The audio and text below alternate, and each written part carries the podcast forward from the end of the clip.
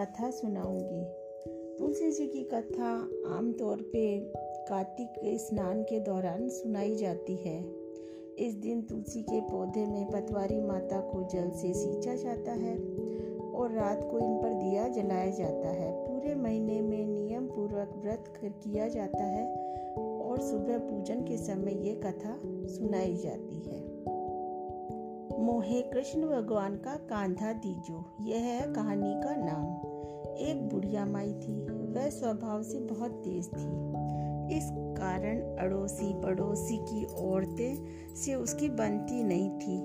रात के आखिरी प्रहर होता बुढ़िया माई उठती, फिर पूजा करती और तुलसी जी के जल से सींचती और प्रार्थना करती, चटके की चाल और पटके की मौत। मोहे मरते समय कृष्ण भगवान का कंधा देना। इस प्रकार प्रार्थना में सच्चाई की भावना थी। इस दौरान पूजा करने वाली और दूसरी औरतों से भी उसकी कभी कभी कहा सुनी हो जाया करती थी। वह टर टर बड़ बड़ करती रहती थी। साथ में तुलसी जी से प्रार्थना भी करती थी कि मुझे चटके की चाल और पटके की मौत देना, मोहे कृष्ण भगवान का कंधा देना। दूसरी औरतें उससे चिढ़ती और कहती हाँ हाँ इसे भगवान ज़रूर आकर कंधा देंगे। एक दिन औरतें तुलसी जी की पूजा करने आई, उस दिन बुढ़िया दिखाई नहीं दी।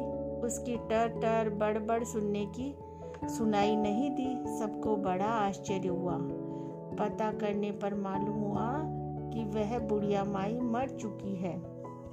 भगवान श्री कृष्ण अचानक गहरी नींद में सो रहे थे। तभी हड़बड़ाकर उठकर बैठ गए। उनके पैर दबा रही राधा और रुकमन घबरा गई। हाथ जोड़कर कांपते हुए बोली, महाराज, क्या बात है? कोई चूक हो गई जो आप इस गहरी नींद में अचानक से जाग गए?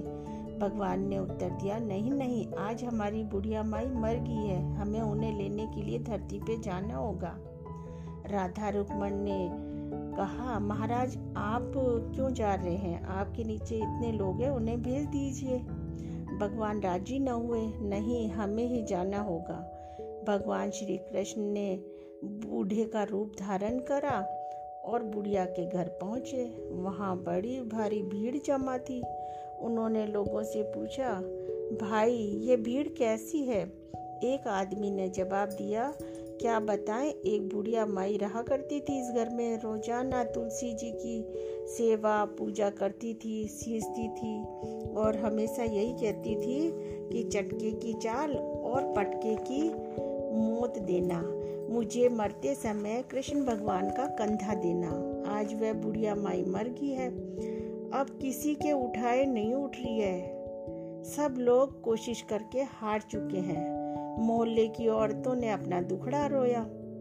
बुढ़िया रात को मर गई, दिन चढ़ाया हमारे, हम बच्चों को क्या खिलाएँ, क्या करें, क्या ना करें। बुढ़िया की लाश किसी से उठ ही नहीं, ये भगवान बोले अच्छा ऐसी बात है मैं भी कोशिश करके देख लूँ। एक आदमी ने उन्हें नीचे से ऊपर तक देखा।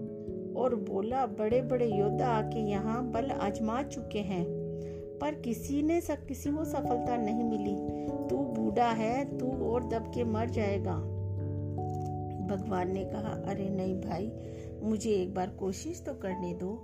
कुछ बुज़ुर्ग बड़े समझदार थे। उन्होंने भगवान को रास्ता देते हुए कहा हाँ हाँ तुम भी अपने मन की निकाल लो।